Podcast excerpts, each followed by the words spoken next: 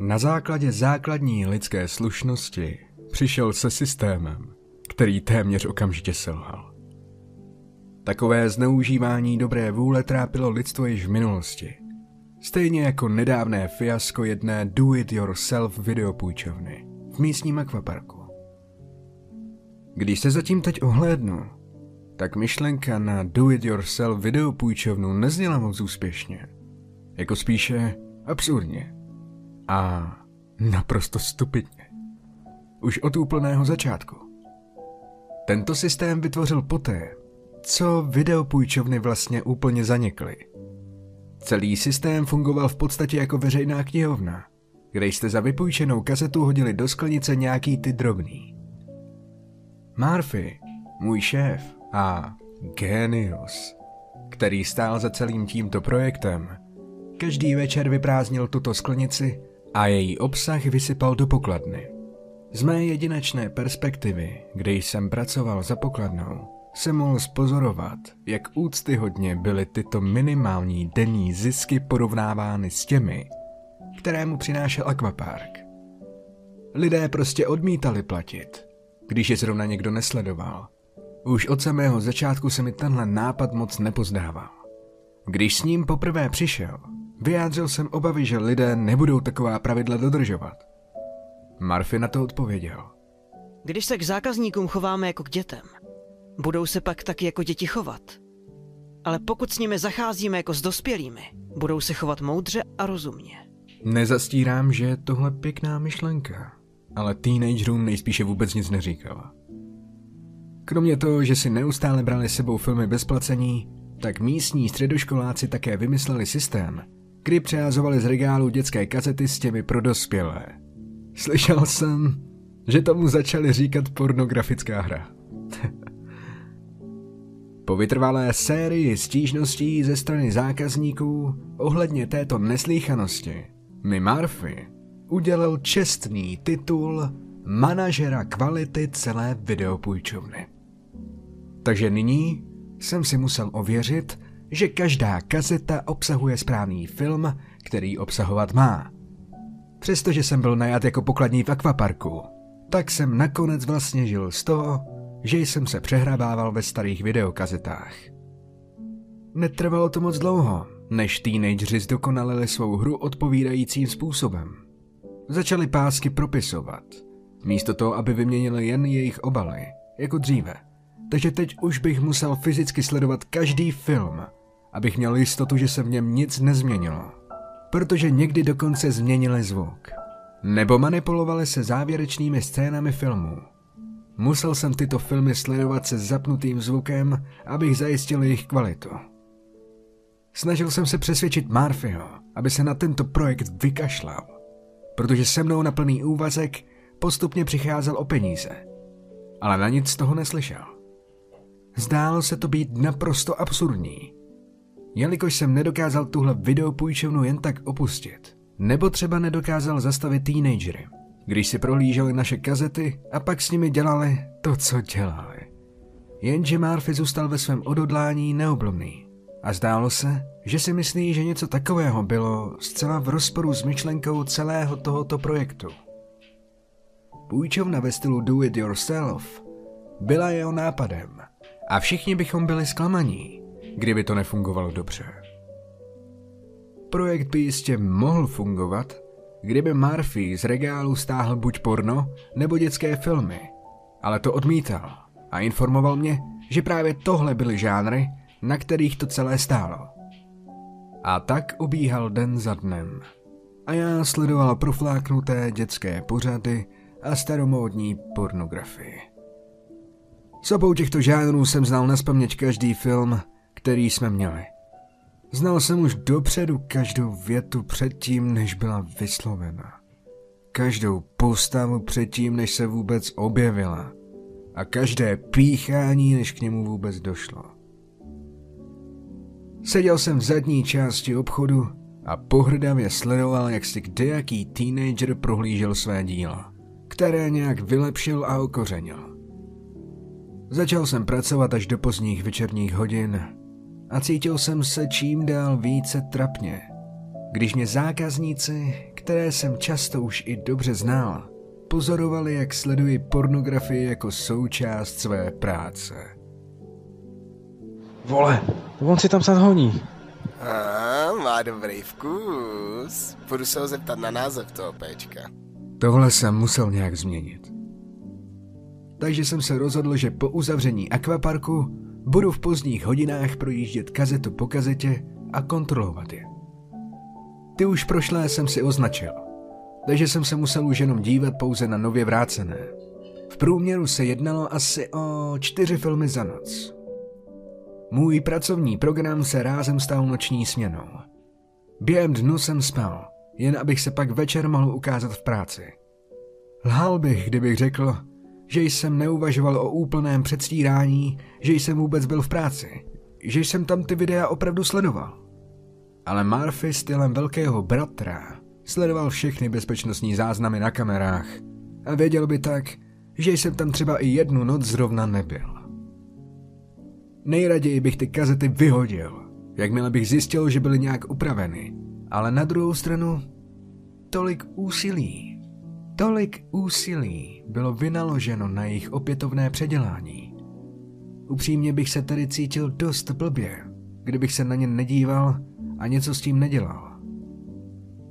Zajímalo by mě ale, jak ti teenageři mohli mít takovou trpělivost, jen aby mohli nějak upravit ta zatracená videa. Když jsem byl v jejich věku, nikdy bych nedokázal pracovat tak usilovně na něčem s vědomím, že za to asi nic nedostanu. Teenageři se postupně odhalili jako zdatní soupeři a dávali k sobě stále více a více divných momentů z filmu. Vypukl jsem smíchy pokaždé, když se na snímku ukázala žena, která sténala z téměř dosaženého orgazmu, jenže její hlas vytrvale stvárňoval smích Datla Woodyho, což bylo fakt legrační. Tell me what you want, bitch. Tell me what you want. You want me to fuck you like a dog. Like a dog, bitch.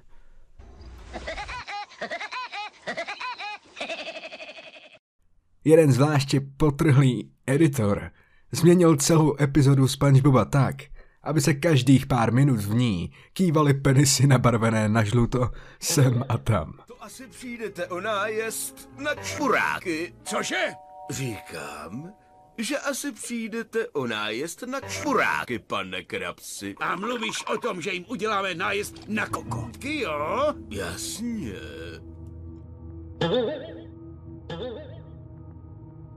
Některé z úprav byly však podivné. Jeden týpek stále dokola a dokola stříkal na tváře pornohvězd na kazetách, tak, aby film ukazoval tyto bílé skvrny na místo jejich hlav. Jindy jsem zase našel kopie lvýho krále, kde zvrácený ženský hlas neustále skučil slovo znásilnění v celém jeho příběhu. Chtěl jsem se setkat s lidmi, kteří tyto pásky editovali. Zdály se mi jako taková podivná partička. Nejméně šest měsíců, od kdy to všechno vlastně začalo, jsem strávil hraním této pornografické hry.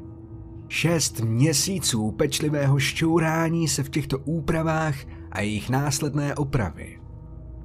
Závislost na kávě jsem si vyvinul z nenadání, zatímco jsem seděl sám v malé kanceláři, kterou jsme nazývali videopůjčovnou. V místnosti byla jediná žárovka, která vrhala osamělé paprsky ven z potemnělé budovy. Přísahám vám, že jsem někdy slyšel zvuk přicházející z vnějšího areálu. Takže jsem vždycky zamířil k počítači, abych zkontroloval bezpečnostní záznamy. Celá oblast byla vždycky jakoby bez života. Jen prázdný, nicotný akvapark. Upřímně nevím, proč jsem byl vždycky pořád tak nervózní.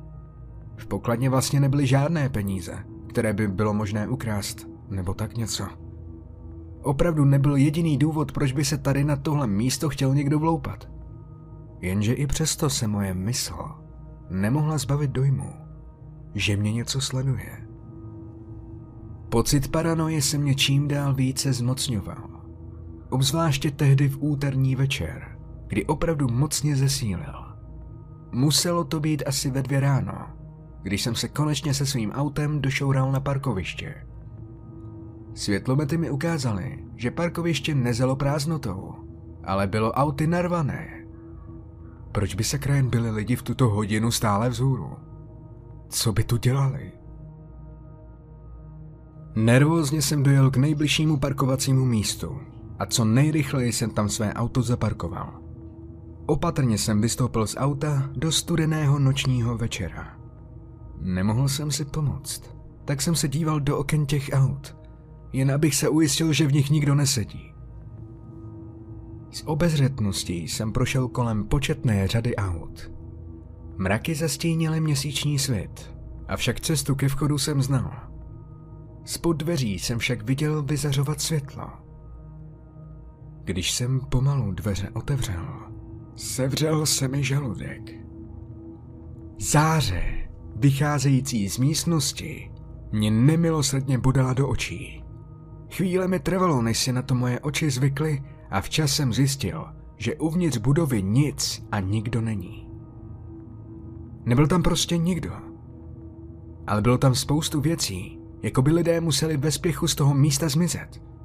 Na stole bylo jídlo a pití, pokladny byly otevřené a bylo tak možné nahlédnout na jejich obsah a zatuchlým vzduchem bylo možné spatřit, jak obrazovky televizí blikají a zrní. Zaječel jsem jako malá holka, abych zjistil, jestli tu někdo opravdu není. Naprosté ticho. Z toho jsem měl až husinu. Šel jsem tedy do zadní místnosti a zkontroloval záznam na bezpečnostních kamerách. Každý kout a roh cloumal mými nervy. Každý stín ukrajoval značné množství z mé statečnosti. K mému překvapení se v místnosti nenacházely žádné kazety, jen už vychladlý hrnek kávy, nějaké staré časopisy a převrhnutý popelník. Vrátil jsem se zpátky do místnosti, kde se v pomalém a zaběhlém tempu otáčel stropní ventilátor. Vnitřní osvětlení zamezilo dobré viditelnosti ven z oken a odráželo tak mou siluetu. Nedůvěřivě jsem se podíval na svůj odraz v okně a přitom jsem vycítil, že mě něco z druhé strany skla pozorovalo. Když jsem se odvrátil od vchodu, rychle jsem očima přejel prázdný regál, kde původně byly kazety a neustále jsem se ohlížel přes rameno. Vítr přitom hvízdal místností skrz pootevřené dveře. Rychle jsem zjistil, že se na regále nacházela pouze jediná kazeta. Kniha džunglí. Popadl jsem tu starou vhs a plánoval jsem odtamtu co nejrychleji vypadnout, abych se na ní podíval raději doma. Ale kazeta se nešikovně vysunula z obalu a tvrdě přistála na podlahu. Zmateně jsem teď zíral na odhalenou kazetu. Byl to bezpečnostní záznam těsně před zavírací hodinou videopůjčovny. I když jsem se celý strachy třásel, nějak jsem dokázal vtlačit kazetu do videopřehrávače a sledoval, jak se zrnění televizní obrazovky pomalu střihlo na video.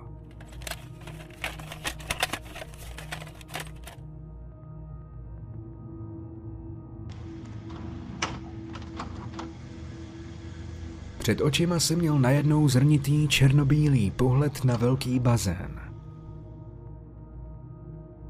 Místo se zdalo být celkem narvané a děti si zde vesele užívali vodní hrádky.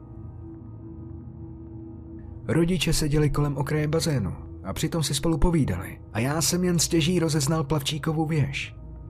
Podíval jsem se na dveře a okno za sebou. Po krátkém váhání jsem se otočil zpět a znovu se díval na obrazovku. Čas v rohu videa ukazoval něco kolem 5.30 odpoledne. Nadále jsem se díval na kazetu s neklidnou zvědavostí, dokud se čas nezastavil na 6 hodinách. Přesně v 6 hodin totiž všichni zamrzli. Děti si přestali hrát.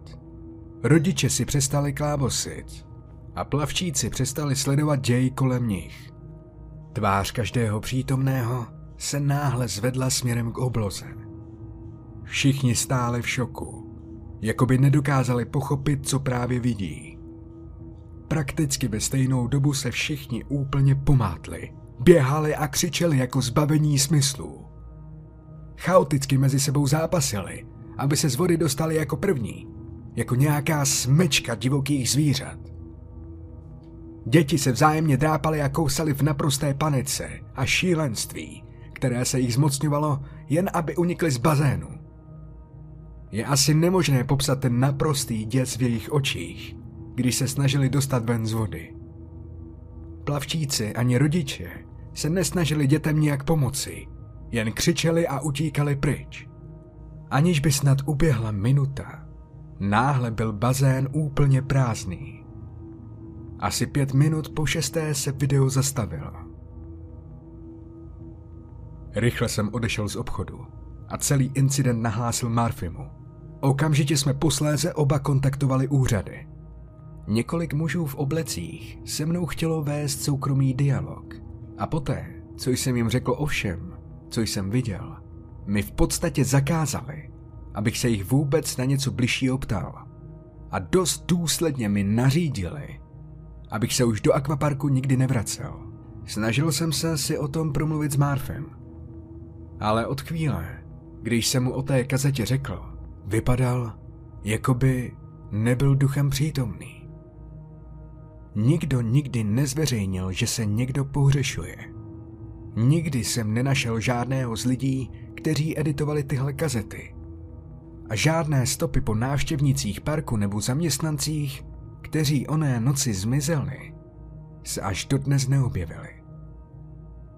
Nikdy jsem nezjistil, jak jenom... Jak jenom k sakru skončila ta kazeta v regálu. Opravdu nevím vůbec nic o tom, co se stalo. Kromě tedy toho, co jsem viděl na vlastní oči. Ze všech těch otázek jsem pomalu začínal šílet. Několik týdnů po události jsem viděl, jak se náhodní lidé ve městě jen tak z ničeho nic sesypali. Rozbrečeli se a začali se třást. Tyhle tváře, které teď vídám, mi brání v tom, abych se v klidu vyspal. V klidu se dokázal najíst, nebo si dokonce udržel stabilní místo v práci. Mnohem více, než však jejich zoufalé výrazy, mě trápí jedna otázka. Na co se to k čertu všichni na té kazetě dívali?